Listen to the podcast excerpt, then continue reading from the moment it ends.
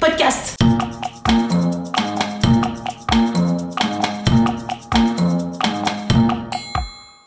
Un beau métier.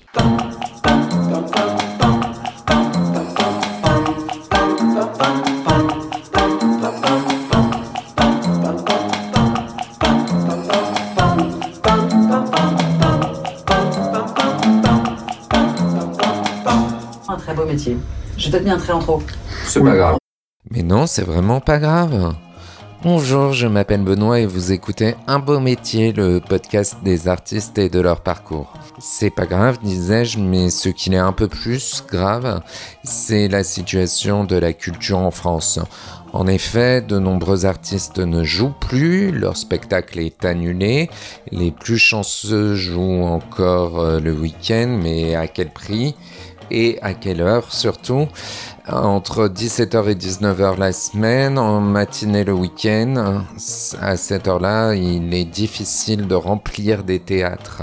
On annonce certainement un durcissement des restrictions sanitaires, donc je vous en supplie, afin que cette euh, économie ne meure pas, tant que c'est possible, allez au cinéma, au concert, au théâtre, euh, même au resto, eux aussi en ont bien besoin. Bref, euh, c'est cette actualité se répercutant sur celle de la culture qui m'a forcé à bouleverser un peu l'ordre des épisodes euh, que je comptais vous proposer.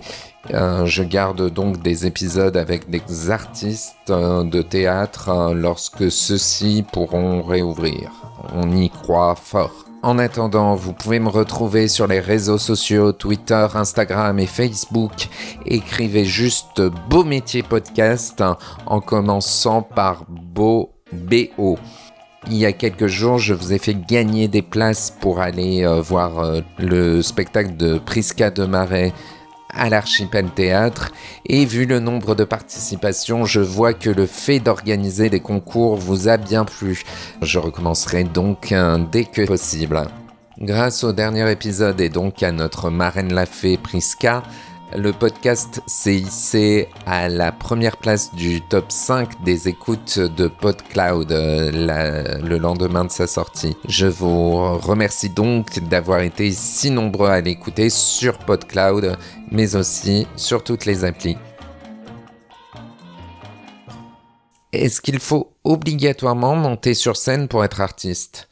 C'est la question que je me suis posée lorsque l'opportunité s'est présentée de rencontrer Philippe Zorzetto. Alors Philippe Zorzetto est un créateur chausseur comme il le dit. En effet, il dessine, crée des collections de souliers, oui oui, j'ai bien dit souliers, pour hommes, femmes et pour tout le monde en fait. Sa sensibilité est telle que des artistes euh, n'hésitent pas à se chausser chez lui.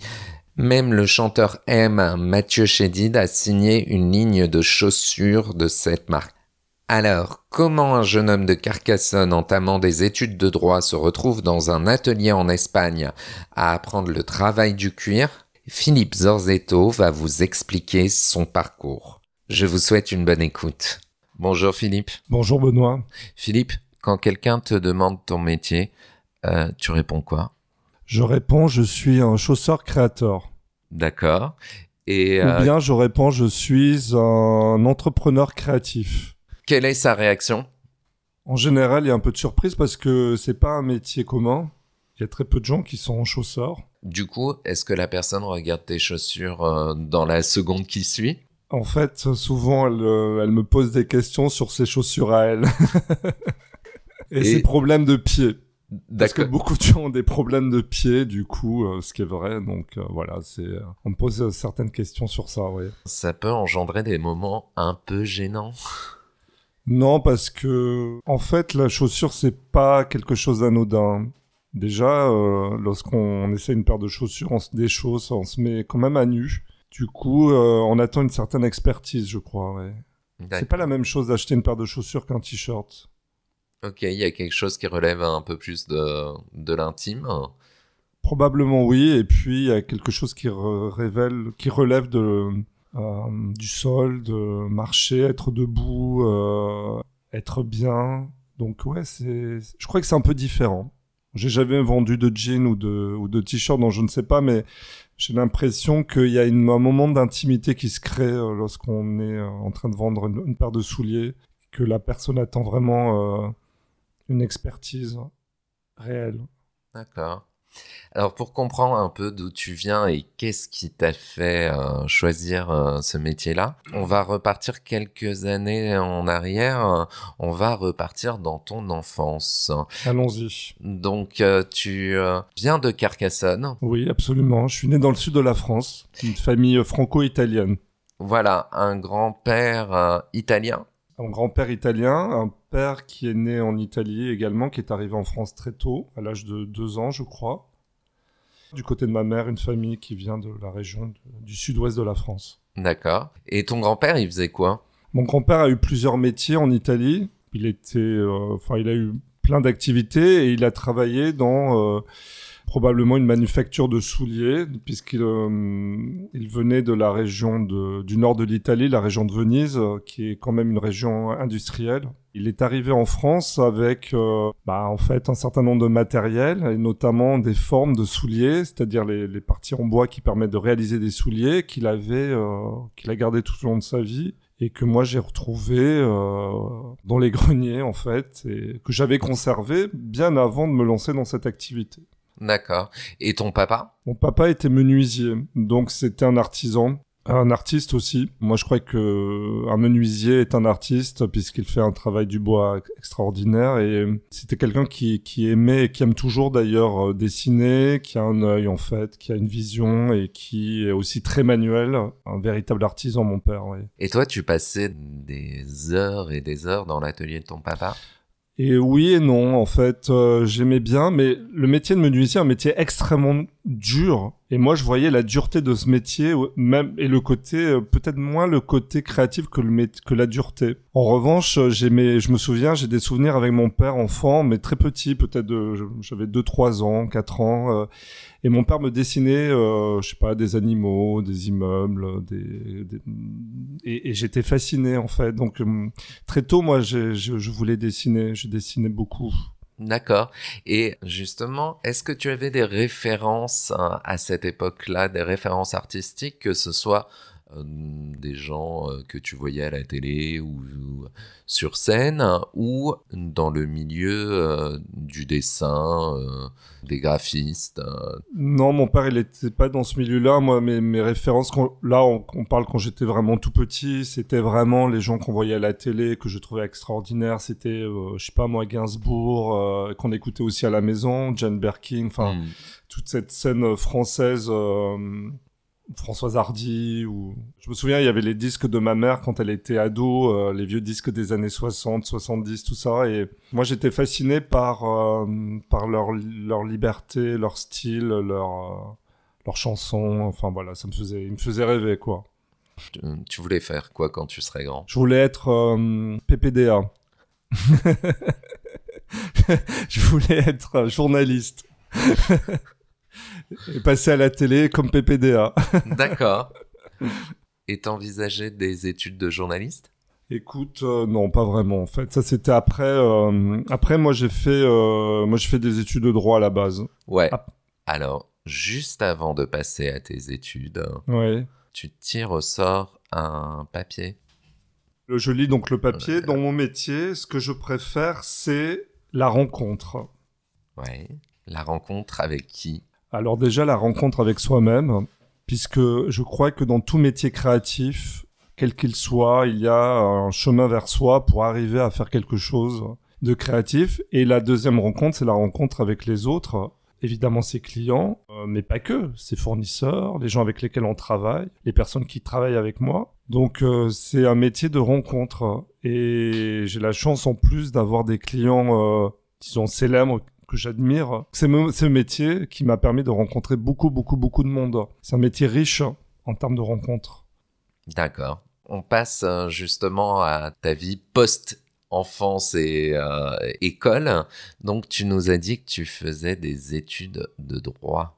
Oui, parce que après le bac, en fait, je savais pas du tout quoi faire de, de ma vie. Euh, donc je suis allé euh, faire des études de droit parce que je me suis dit bon ça servira toujours, mais c'était très difficile parce que s'il y a bien un, endroit où je suis vraiment pas bon, c'est dans les études de droit, parce que c'est quelque chose de très rationnel, de très cartésien, et je ne le suis pas toujours. Donc c'était vraiment une erreur de- d'orientation. J'ai quand même réussi à aller plus ou moins jusqu'au bout, mais avec beaucoup beaucoup de de sueur, et j'étais vraiment pas doué. Et je m'en suis rendu compte très vite. Et après, qu'est-ce que t'as fait? Alors après, j'ai fait euh, j'ai fait une Sciences Po et j'ai fait euh, des études de marketing. Parce que à l'époque, en fait, j'avais pas vraiment justement de de- d'artistes autour de moi, etc. Donc euh, au fond de moi, je sentais que j'avais envie d'aller plus vers la création, mais je savais pas trop comment. Donc euh, je me disais le marketing, la communication, enfin les agences de publicité, tout ça, me, les, les agences médias, tout ça me paraissait très créatif, en tout cas par rapport aux études juridiques. Donc voilà, je, j'allais vers, je suis allé vers ça. Est-ce que justement t'avais euh, des références en, en matière de création à ce, à ce moment-là en étant adulte? Dans la mode, euh, dans le design? Oh oui, bien sûr. Tous les créateurs, je dirais, des années 80, euh, tous les Gauthier, tous les, je sais pas, Thierry Mugler, Montana, toute cette génération-là. Et puis, et puis plus proche de moi, euh, Isabelle Marant, euh, enfin, en tout cas dans la mode, qui commençait dans les années 90 à, percer. Je trouve ça très intéressant. Il y avait Louboutin aussi qui commençait à réellement émerger. C'était comme un exemple, un Français qui arrive à avoir une telle carrière. Et pour moi, la mode a, a toujours été associée à la culture de toute façon, à des films, à des, à des chanteurs, voilà. Il n'y a pas de, il y a pas de frontières. Tu peux nous donner un exemple justement de créateur de mode euh, qui peut être relié à un film? Il y en a tellement, mais le premier qui me vient, c'est, je- moi, je pense par exemple à Pierre Cardin, qui est très associé par exemple à Jeanne Moreau. Mhm. et qui a fait énormément de, enfin, qui l'a énormément habillé dans certains films. Je pense à des films euh, comme de films de Truffaut, La mariée était en noir, euh, Eva, je crois, etc. Donc, euh, par exemple, et de toute façon, la mode est liée à- au cinéma. Le cinéma est lié à la mode. Très bien. Donc tu travailles dans la publicité Alors oui, en fait, je sors de mes études. euh, Je, je, je, sais, je connais absolument pas ce qu'est la publicité, mais ça me paraît. Je rentre un peu par hasard dans cet univers parce que j'ai l'impression que les gens sont plus rigolos. C'est dans des beaux immeubles, les gens ont l'air plus détendus qu'ailleurs. Donc je me dis tiens, allons-y. Et voilà, je, donc je rentre dans une grande agence de publicité. C'est une grosse agence américaine, euh, rue d'Amsterdam à l'époque. C'est l'explosion d'Internet au début, donc je suis euh, web planner. Mon premier job, c'était web planner. Je sais pas si ça existe encore. Je faisais des campagnes médias sur le web. D'accord. Mais euh, ouais, c'était quand même, en tout cas les nouvelles technologies, moi je trouvais ça assez créatif, ça ça m'a toujours intéressé. Et puis après, j'ai fait plein d'autres métiers. À un moment, j'étais directeur de création, euh, voilà. Ça m'a permis de comprendre qu'il y avait quand même une part de créativité en moi que je n'avais jamais exploitée. D'accord, c'est ce que tu as appris euh, Mm. en étant euh, dans ce milieu-là. En fait, ce sont les m- métiers de la publicité, ces métiers finalement qui ne vivent que d'idées en fait et de mise en place d'idées. Donc, euh, ce sont des métiers qui, qui quand même permettent de, de valoriser les créatifs. Et je me suis rendu compte que, bon, en fait, des idées, j'en avais beaucoup. Après, il faut savoir les, les mettre en action. Ça, c'est autre chose. D'accord. Et est-ce que tu étais heureux? Alors oui, j'étais heureux parce que je découvrais très vite, je me suis rendu compte que je n'étais pas fait pour travailler dans un grand groupe et que j'avais besoin de plus d'indépendance, plus de liberté et qu'une de mes valeurs au final c'était quand même la liberté et que venant d'une famille euh, d'artisans, de commerçants, d'entrepreneurs, j'avais ça à mon ADN, il était là. Donc euh, j'ai quitté les grands groupes et je suis parti dans des petites agences où c'était très différent, mais il y avait cette liberté. Et là, ça m'a donné le goût de l'entrepreneuriat, l'envie de faire quelque chose euh, qui me soit très personnel. Avant de passer à la prochaine partie, tire une question au sort. Un coup dur. Est-ce que dans ta carrière, euh, tu as eu euh, des difficultés ou un événement qui t'est tombé dessus, un peu douloureux ou? Je me souviens que j'ai eu une période très très difficile, euh, justement quand je suis passé du monde de la publicité au monde de la chaussure, puisque quand j'ai décidé euh, d'arrêter le monde de la publicité, je ne savais absolument pas ce que j'allais faire. Je n'avais aucune idée de mon avenir et c'était un moment de grande interrogation. J'étais, euh, j'avais 28 ans, quelque chose comme ça, et honnêtement, c'était compliqué pour moi. Donc pendant quelques mois, il y a eu des mois où j'étais, où je travaillais pas, où je me cherchais, j'avais pas. Et au final, c'est parce qu'il y a eu ces moments assez douloureux que ça m'a permis de, bah, de trouver ma voie. Donc avec le recul, euh, c'était un coup dur, c'était des coups durs, enfin c'était un moment de, de, de, doute, mais c'est nécessaire dans la vie. Hmm. Ok. Eh bien, justement, c'est vraiment la, transition euh, idéale euh, pour euh, notre prochaine partie. Donc, tu travailles dans le milieu de la publicité. Et un jour, qu'est-ce qui se passe?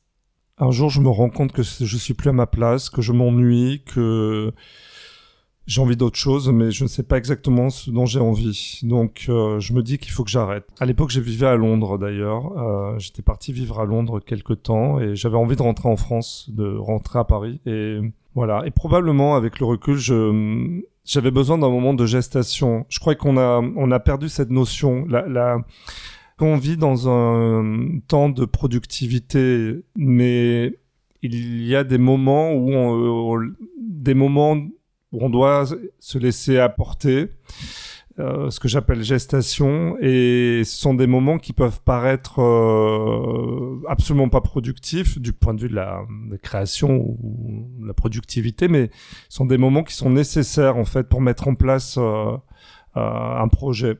Et on a tendance à sous-estimer cette partie de vie, et je crois qu'elle est nécessaire pour tout entrepreneur, pour tout créatif, mais au-delà pour tout individu. Donc tu euh, comprends que tu n'es plus à ta place dans le milieu de la publicité. Tu réfléchis justement à ce que tu pourrais faire. Oui, mais en fait ça marche pas comme ça la vie, je crois. En tout cas pour moi. Euh, c'est-à-dire qu'on a beau réfléchir, on, tourne en rond. Et finalement, c'est la vie qui vient à vous. En fait, euh, les choses sont passées très simplement. Un jour, je cherchais une paire de souliers. Et au final, je ne trouvais pas ce que j'aimais. Donc j'ai fait plusieurs marques et j'étais assez déçu. Soit euh, je trouvais ça hors de prix et voilà, ou soit de très mauvaise qualité. Enfin, je suis rentré chez moi et je me suis dit, euh, c'est marrant parce que les formes de mon grand-père qui était à l'époque dans une bibliothèque, il faudrait que j'en fasse quelque chose. Parce que c'était des formes intemporelles, il y avait quelque chose de très actuel aussi. Et au début, euh, je me suis amusé en fait. J'ai acheté des, des magazines de mode. À l'époque, Internet était moins présent. J'ai acheté des magazines de mode, j'ai commencé à faire des découpages, j'ai commencé à faire des dessins comme un enfant qui joue en fait, voilà. Et de fil en aiguille, euh, j'ai commencé à créer ma première collection et j'ai senti au fond de moi que il y avait quelque chose d'intéressant, que je pouvais continuer et que le plus important, ça c'était via la publicité que j'avais des lacunes probablement en dessin, des lacunes, mais j'avais des idées. Je savais exactement ce que je ce qui me plaisait, ce que je voulais. Et que le plus important, c'était pas de savoir si bien dessiner que ça, mais c'était de pouvoir faire passer mes, envies, mes, idées. Et d'ailleurs, euh, à l'époque j'ai lu la, une biographie de Chanel et Chanel n'a jamais dessiné aucun modèle. C'était une couturière. Et donc ça, ça m'a un peu désinhibé, quoi. Je me suis dit, bah, si Chanel, elle a jamais dessiné, moi je dessinais, mais j'étais pas, j'avais pas fait d'école mais c'est pas grave. Du coup, euh, de fil en aiguille, euh, j'avais vraiment créé une, collection. D'abord pour m'amuser, mais après beaucoup plus sérieusement. Et j'ai trouvé des ateliers. Je suis arrivé avec mes dessins euh, et mes collages sous le bras. Et ils m'ont fait confiance. Et ils m'ont appris le métier, je dirais, en tant qu'autodidacte puisque je suis resté, euh, c'était en Espagne. Euh, et d'ailleurs, ce sont, d'ailleurs, je les, remercie, je les remercie de m'avoir fait confiance dès le départ, et je continue à travailler avec eux. Et en fait, ce sont des gens qui, qui, ont, qui ont vu en moi probablement certains potentiels. Donc on a, on a beaucoup échangé, je suis resté longtemps avec eux, ils m'ont appris les béabas du métier, euh, et j'ai appris sur, avec eux dans les ateliers, et je trouve que c'est la meilleure des formations. Et c'est comme ça que j'ai réalisé ma première collection, voilà. C'est ça. Au niveau des techniques et au niveau du savoir-faire, qu'est-ce que tu avais comme savoir-faire euh, à cette époque-là, au, au, moment où tu as commencé? Est-ce que tu avais déjà euh, vu ton grand-père travailler? Est-ce que tu avais déjà euh, un petit peu expérimenté le travail de la chaussure et le travail du cuir avec lui? Malheureusement non, parce que mon grand-père est parti quand j'étais petit, quand j'avais 5-6 ans. En revanche, j'avais vu mon père travailler le métier du bois, alors qui est évidemment différent, mais j'étais je, je, plus à l'aise au fond dans un atelier que dans un bureau. Et c'est toujours le cas. Et du coup, quand je me suis retrouvé dans un atelier, je me suis dit, honnêtement, mon, mon c'est un environnement qui m'est tout à fait euh, naturel et familier. Donc, euh, c'est vraiment, ça faisait partie de mon ADN et je m'en étais pas vraiment rendu compte euh, précédemment. Après, euh, j'ai eu la chance, parce qu'il y a aussi beaucoup de, il faut avoir un peu de chance dans la vie, d'avoir de véritables artisans, des gens qui font des souliers avec euh, euh, des techniques ancestrales qui sont, qui sont. Je vais vous raconter une anecdote très amusante. Euh, en fait, quand j'ai, quand je suis arrivé dans dans cet atelier-là, euh, j'ai rencontré un, d'abord un, un, vieux monsieur qui était le grand-père en fait, qui avait peut-être, je sais pas, 70 euh, ans euh, et qui s'appelait Andrel et qui ne parlait ni français ni anglais et moi je ne parle pas espagnol. Okay. Mais on a réussi à communiquer, je ne sais comment, mais on, voilà. Quelques heures après, je rencontre euh, son fils, qui devait aller avoir à l'époque une cinquantaine d'années, qui s'appelle également Andrel, et qui parle absolument pas français ni anglais, mais espagnol. La même chose qu'avec le, le, père. Donc, on arrive à, à, communiquer avec les yeux, avec les bras, avec les, je ne sais comment. Et je rencontre quelque temps après le fils qui lui parlait anglais. Donc, et en fait, je me suis rendu, qui s'appelait également Honrel. Et je me suis rendu compte au fond que j'avais en fait été euh, validé par le grand-père, puis par le père. Et en fait, quand j'étais en contact avec son fils, c'est que c'était ok, qu'il voulait bien travailler avec moi. C'est génial. Ok. Donc tu euh, apprends le métier en Espagne hein, avec... J'apprends le métier, euh, enfin en tout cas le, le, le, métier de la production en Espagne. Donc je suis capable d'aller dans n'importe quel atelier euh, dans le monde et de savoir euh, si les souliers qui vont sortir de cet atelier vont tenir la route. D'accord. Tu restes combien de temps là-bas? Je suis resté au moins 5-6 mois en faisant des allers-retours. Je monte donc cette collection et puis il me faut trouver un lieu forcément. Du coup, euh, bah, j'ai trouvé, j'ai eu de la chance aussi, j'ai trouvé un tout petit local, euh, rue Vieille du Temple, à Paris, dans le troisième, dans le Marais. À l'époque, la rue, je vous parle de 2007-2008. Donc, le Marais, le haut du Marais n'était pas euh, encore le, le quartier ultra commerçant qu'il était. Il y avait deux, trois magasins, mais c'était vraiment le début. Donc, je m'installe dans cette boutique qui est toujours là, qui est ma boutique historique, qui est au 106 rue Vieille du Temple, dans le Marais. Et dès la première collection, je me jette complètement à l'eau parce que euh, forcément une première collection il y a des erreurs, forcément. Et du coup, euh, j'ai appris euh, les erreurs entre guillemets en essayant, en faisant, en vendant les modèles que j'avais faits auprès des vrais gens, auprès de mes premiers clients. Ça a été aussi une très très bonne enseigne, très bon enseignement parce que je me suis rendu compte que entre l'idée principale, la mise en place d'un process, la création d'un modèle, puis en fait, après les vendre avec des gens qui essayent et qui ont des pieds différents, qui ont une histoire différente, c'était pas toujours la même chose. Et en fait, ça m'a beaucoup aidé le fait d'être au début euh, dans, auprès de, des clients pour faire améliorer en fait euh, mes, mes créations.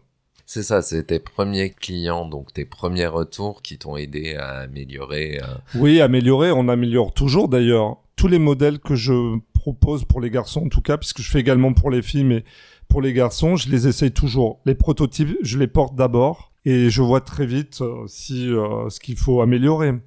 Il y a quelque chose d'extrêmement physique dans le, soulier. Et ça, il faut, euh, ça s'apprend avec le temps. Donc la boutique euh, grandit, les collections s'enchaînent. Oui, absolument. J'ai toujours eu la volonté de faire des modèles unisexes. En fait, dès la première collection, à partir du forme de mon grand-père, et proposer aux femmes des constructions qui sont généralement réservées à chaussures d'homme, c'est-à-dire le ce qu'on appelle le cousu black. J'entends euh, des semelles de cuir qui sont cousues sur la tige des souliers, donc beaucoup plus résistantes. Et souvent, en fait, il y a d'un côté les ateliers pour les garçons, de l'autre des ateliers pour les filles. Et c'est pas du tout les mêmes technologies. Et malheureusement, euh, les souliers pour les filles sont beaucoup moins euh, construites, beaucoup moins artisanales, je trouve. Donc moi, j'ai jamais voulu faire cette différence-là, et j'aimais bien de toute façon le côté un peu androgyne euh, que je, je proposais aux filles, en fait. Donc des souliers, c'était pratiquement au début des souliers de garçons pour les filles. Oui, parce que quand on va sur ton site, on voit qu'il y a une rubrique garçon, une rubrique fille et une rubrique unisexe. Absolument. Parce qu'en fait, je fais des souliers qui vont du 36 au 45 et c'est pas le sexe qui compte, c'est le pied. et donc, euh, alors, c'est plutôt de l'homme vers la femme, je dirais. J'ai toujours été fasciné par les années 60, 70 et je trouve que déjà à cette époque-là, il y avait une forme d'androgynie très très puissante dans la mode et que, qui m'a toujours inspiré. Donc, une paire de boots, une Chelsea Boots, c'est totalement unisexe. hein. C'est comme une paire de baskets au fond. Quand j'ai commencé en 2008, j'étais pratiquement le seul à faire ça et c'était pas toujours bien vu l'unisexe. Aujourd'hui, on est beaucoup plus dans le gender fluide, mais en 2008, j'étais un des premiers à le faire. C'était pas toujours bien vu, mais voilà. Ça, en tout cas, c'est toujours resté. Je suis très content d'avoir, euh, de pouvoir chausser des garçons qui font du 38 et des filles qui font du 42. On va passer un peu plus euh, à ton quotidien euh, de créateur et en même temps de chef d'entreprise. Mais avant, Une pioche petite une, question. une petite question au hasard. C'est la dernière. Il faut dire aux auditeurs qu'il y a un petit vase avec plein de petits papiers blancs mystérieux. Oui, est-ce que tu sais pourquoi? C'est parce que normalement, c'est la machine infernale qui euh, tire au sort des questions. Ah oui. Sauf que la machine infernale n'a pas résisté à la pandémie euh, du Covid. Donc, on a repris les bonnes vieilles méthodes ancestrales euh, des Ouais. papiers écrits à la main. Les méthodes ancestrales, ça marche toujours. Alors, un imprévu, je vais te dire même euh, par rapport à... Parfois, on a une idée de soulier, et au final, il y a un imprévu où ils comprennent pas exactement l'idée ou le dessin, et ils font quelque chose de très différent. Et au finalement, cet imprévu est plus intéressant que l'idée initiale. Donc moi, je suis très sensible à l'imprévu, parce que je pense qu'il peut y avoir des choses euh, merveilleuses qui sortent d'imprévus, et pour moi, la vie n'est faite que d'imprévus. C'est de l'imprévu que sort euh, la création aussi. Bon, absolument, oui. C'est euh, de l'imprévu et puis de la, hum, du lâcher prise. Et je crois que pour créer, il faut euh, s'affranchir de certaines règles qu'on s'impose soi-même d'ailleurs. Et ça s'apprend, euh, finalement, c'est comme un entraînement quelque part, parce que contrairement à un artiste qui fait des disques, par exemple, un disque, on peut prendre beaucoup de temps pour faire un disque, on peut prendre 2, 3, 4 ans. Quand on travaille dans la mode, on est obligé d'avoir toutes les saisons des nouveautés, des créations. Donc, euh, on- il y a des moments où c'est plus difficile que d'autres, parce que Évidemment qu'il y a des moments où on est, on est moins, on a moins d'imagination. Et en fait, je me suis rendu compte que c'était beaucoup plus dur au début de mes premières années, euh, et qu'au final, il y a un entraînement créatif qui s'est fait et de lâcher prise pour pour créer à un moment donné, euh, apporter quelque chose de nouveau. Ça s'apprend en fait. Ça se travaille avec le temps. D'accord. Euh, je voulais revenir sur quelque chose euh, qui nous interpelle, c'est euh, l'utilisation du mot soulier qu'on utilise Qu'on n'utilise plus vraiment. que, que dans le langage courant. Je crois la dernière fois qu'on l'a utilisé, ça devait être en 56, 57 C'est mon après Jésus-Christ. C'est mon petit côté vintage. je trouve que c'est un mot très beau, soulier. euh, et puis moi, je fais, je fais des souliers dans le sens où euh, ce sont des hum, créations euh, fait main euh, avec des constructions artisanales. Donc je trouve que ce mot soulier correspond parfaitement à ça. Ce qui n'enlève en rien d'ailleurs le côté euh, confortable ou pas, hein, euh, parce que la première chose pour moi, la chose la plus importante, c'est le confort. Même quand je fais des souliers pour les avec des petits talons ou des talons pour les pour les filles, non, je ne peux pas les essayer, mais je les fais essayer à des copines avant. Souvent des copines d'ailleurs qui qui sont euh, euh, artistes ou chanteuses et qui les essayent sur scène, notamment parce que là, on peut pas tricher. Le confort est pour moi primordial et euh, correspond aussi à la notion de souliers plus que de chaussures. D'accord. Merci de cette précision. Justement, tu parlais euh, de copines artistes euh, qui les essayent sur scène. Il y a quelque chose aussi qui euh, caractérise ton activité et je pense que c'est une grosse partie de ton travail. C'est que un jour, il y a eu des artistes qui t'ont demandé de créer pour eux. Comment ça s'est passé ça? Alors ça, c'est incroyable parce que j'ai rencontré, c'est vrai, des gens que j'admirais. J'ai eu cette chance-là. Un des premiers artistes avec lequel j'ai réalisé des souliers pour la scène, c'était Mathieu Chédid, que j'admirais énormément et euh, qui à l'époque habitait pas très loin de la boutique. En fait, donc je l'ai rencontré à la boutique par hasard. Donc Mathieu Chédid, au départ, était simplement un client. Et puis, au fil euh, du temps, on a appris un peu à se connaître. Il m'a demandé de créer des souliers pour lui sur scène. C'était un véritable plaisir et un honneur. Et puis, euh, les années passant, on a réalisé deux, collab deux collections ensemble, euh, une pour les garçons, puis l'autre pour les filles. Voilà, où euh, Mathieu a été extrêmement généreux. Euh, je me souviens, on avait fait un concert au, Bon Marché. Euh, enfin, Mathieu avait fait un concert au Bon Marché pour le lancement de cette collaboration. C'était génial. je crois que les gens du Bon Marché s'en souviennent encore. Il a mis le feu comme il sait le faire. Voilà, et puis j'ai rencontré euh, là récemment Jane Birkin que j'ai la chance de chausser, euh, qui est pour moi euh, tellement iconique et j'ai tellement et encore je regarde tellement des, de, de, des photos d'elle et elle est tellement inspirante. Mais j'ai eu là aussi la chance de chausser David Bowie par exemple, c'était incroyable. J'ai rencontré à la boutique par hasard et, il m'avait tellement inspiré aussi. Et c'était malheureusement juste avant sa mort, donc on a, j'ai même pas dit que je l'avais reconnu. J'étais tellement intimidé. Enfin voilà, j'ai cette chance en fait d'avoir rencontré des, des gens euh, que j'aurais jamais pensé rencontrer en, en vrai et qui m'inspirent énormément encore. Et ce qui est intéressant, justement, c'est le croisement euh, de deux univers artistiques et de deux supports artistiques qui se rencontrent, justement. C'est-à-dire la musique et la mode? La musique et la mode. Oh, je pense que ce sont deux univers totalement liés et complètement euh, imbriqués l'un à l'autre parce que les artistes ont besoin de vêtements de et sont réfléchissent beaucoup à ça aujourd'hui.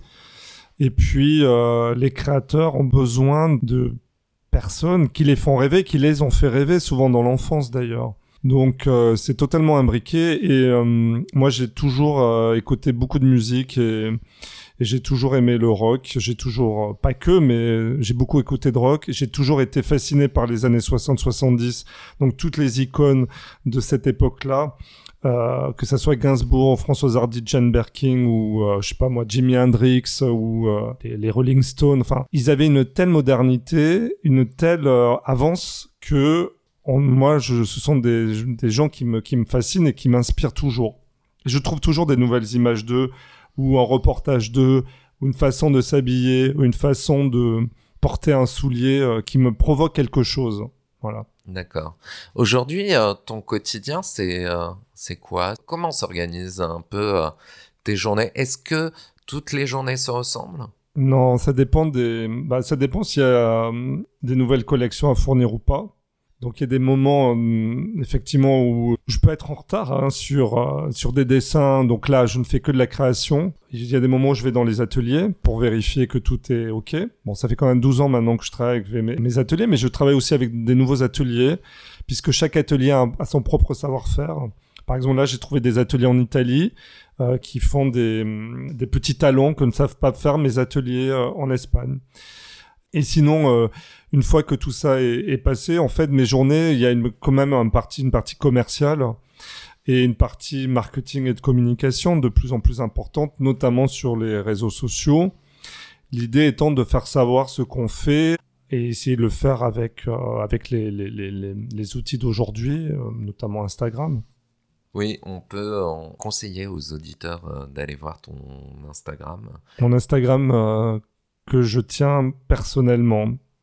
Et j'aime beaucoup le faire parce que ça permet d'avoir un rapport direct avec les, avec les gens.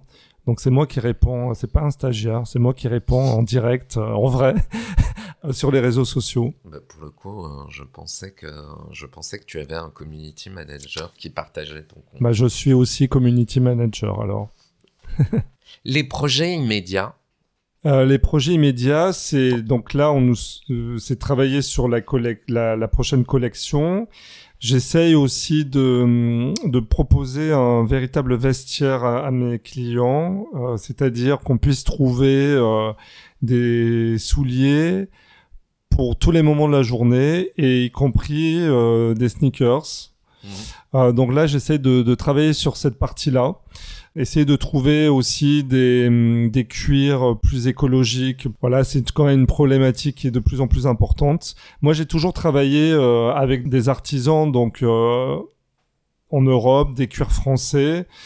Donc en termes de quand même de proximité, euh, je ne fais pas fabriquer ni au Brésil ni en Chine ni je ne sais où, euh, donc euh, bon c'est pas très polluant quand même. Puis ce sont des quantités euh, qui sont pas des quantités industrielles, hein. donc c'est ce que je recherche aussi mes clients, quelque chose d'exclusif. Mais c'est vrai que je j'essaie d'aller plus loin et là actuellement, pour être tout à fait sincère, je travaille sur une ligne de sneakers que j'espère produire en France avec des cuirs recyclés. Beau projet. Un très beau projet, oui, que j'ai jamais fait pour l'instant, à ce jour. Dernière question. Dans 10 ans, tu te vois où et comment? Dans dix ans, je me vois, euh, je me vois toujours en train, en train de proposer des souliers, mais peut-être, euh, je sais pas, avoir créé une ligne de vêtements, avoir euh, fait autre chose aussi dans d'autres secteurs artistiques, notamment euh, dans le cinéma, euh, puisque j'ai toujours été très cinéphile et il m'arrive de travailler en- et d'écrire des, des scénarios. Avec des auteurs, voilà. Donc en plus de mon activité euh, de, de, de chausseur, euh, j'espère développer cette partie-là. Merci Philippe euh, pour retrouver euh, ton activité euh, de moyens, soit passer à ta boutique, euh, Au 106 rue Vieille du Temple dans le Marais, mais pour les personnes qui ne sont pas à Paris, vous pouvez retrouver bah, toutes mes collections sur mon site www.philippezorzetto Z-O-R-Z-E-T-T-O.com. ton Instagram aussi. Et mon Instagram également, Philippe Zorzetto, et Facebook également, toujours Philippe Zorzetto. Et puis parfois, euh, je fais des, ce qu'on appelle des pop-up stores en région, euh, à Toulouse, à Bordeaux. euh, voilà, bon, c'est pas dans les tuyaux actuellement, mais j'en ai déjà fait et j'espère de toute façon développer euh, un certain nombre de points de vente en dehors de Paris. Avant de te laisser le mot de la fin, donc je tenais à te remercier de m'avoir accordé de ton temps précieux et aussi d'être un fidèle auditeur du podcast car je sais que tu as écouté euh, des épisodes. Merci à vous, auditeurs, d'être toujours aussi fidèles. Vous pouvez retrouver cet épisode et tous les anciens sur toutes les plateformes de podcast. J'ai appris cet été qu'on avait intégré de nouvelles plateformes euh, comme euh, Podcast Addict, Overcast, et il y a toujours bien sûr Spotify, Apple Podcast et Deezer. Vous pouvez aussi me faire part de vos réactions et retrouver des images ainsi que les coulisses des enregistrements sur Instagram et Facebook et Twitter en tapant Beau Métier Podcast et en écrivant Beau BO. Je réponds à tout le monde. Merci à Yannick pour les photos et les vidéos. Vous pouvez aussi mettre euh, des étoiles et des commentaires sur euh, Apple Podcast. Ça permet au podcast euh, d'avoir plus de visibilité et de l'augmenter en tout cas. On va terminer avec le mot de la fin. Le mot de la fin, c'est l'AKP Live. L'AKP Live, c'est un texte, une œuvre que choisit l'invité et qu'il euh, lit sans support, sans musique, juste sa voix. Euh, Philippe, euh, qu'est-ce que tu as choisi? J'ai choisi un poème de Prévert qui s'appelle Barbara. et pourquoi? C'était un poème que j'avais appris au collège euh, avec euh, une prof que j'adorais, qui m'a ouvert à beaucoup de choses, la littérature, la culture, et, je garde un souvenir euh, ému. Et je me souviens encore de la première fois qu'elle a qu'elle nous a lu ce, ce magnifique poème. Ça m'a fait exploser la tête. J'ai trouvé ça sublime et très très émouvant, et ça m'a aussi rappelé mes grands mes, mes grands-parents, puisque ce poème, malheureusement, parle de, de la guerre qui est, euh, hélas, encore d'actualité partout dans le monde. Alors on va t'écouter. Et merci. Rappelle-toi, Barbara, il pleuvait sans cesse sur Brest ce jour-là. Et tu marchais, souriante, épanouie, ravie, ruisselante sous la pluie. Rappelle-toi, Barbara, il pleuvait sans cesse sur Brest, et je t'ai croisé, rue de Siam. Tu souriais, et moi je souriais de même. Rappelle-toi, Barbara, toi que je ne connaissais pas, toi qui ne me connaissais pas. Rappelle-toi, rappelle-toi quand même ce jour-là, n'oublie pas. Un homme sous un porche s'abritait, et il a crié ton nom. Barbara Et tu as couru vers lui, sous la pluie, ruisselante, ravie, épanouie, et tu t'es jeté dans ses bras. Rappelle-toi cela, Barbara. Et ne m'en veux pas si je te tutoie. Je dis tu à tout ce que j'aime, même si je les ai vus qu'une seule fois. Je dis tu à tous ceux qui s'aiment, même si je ne les connais pas. Rappelle-toi, Barbara, n'oublie pas, cette pluie sage et heureuse, sur ton visage heureux, sur cette ville heureuse. Cette pluie sur la mer, sur l'arsenal, sur le bateau doux et sang. Ô Barbara, quelle connerie la guerre. Qu'es-tu devenue maintenant Sous cette pluie de fer, de feu, d'acier, de sang. Et celui qui te serrait dans ses bras, amoureusement, est-il mort, disparu, ou bien encore vivant? Ô Barbara, il pleut sans cesse sur Brest comme il pleuvait avant, mais ce n'est plus pareil, et tout est abîmé. C'est une pluie de deuil terrible et désolée. Ce n'est même plus l'orage, de fer d'acier, de sang, tout simplement des nuages qui crèvent comme des chiens, des chiens qui disparaissent au fil de l'eau sur Brest et vont pourrir au loin, au loin, très loin de Brest, dont il ne reste rien. Jacques Prévert, 1946.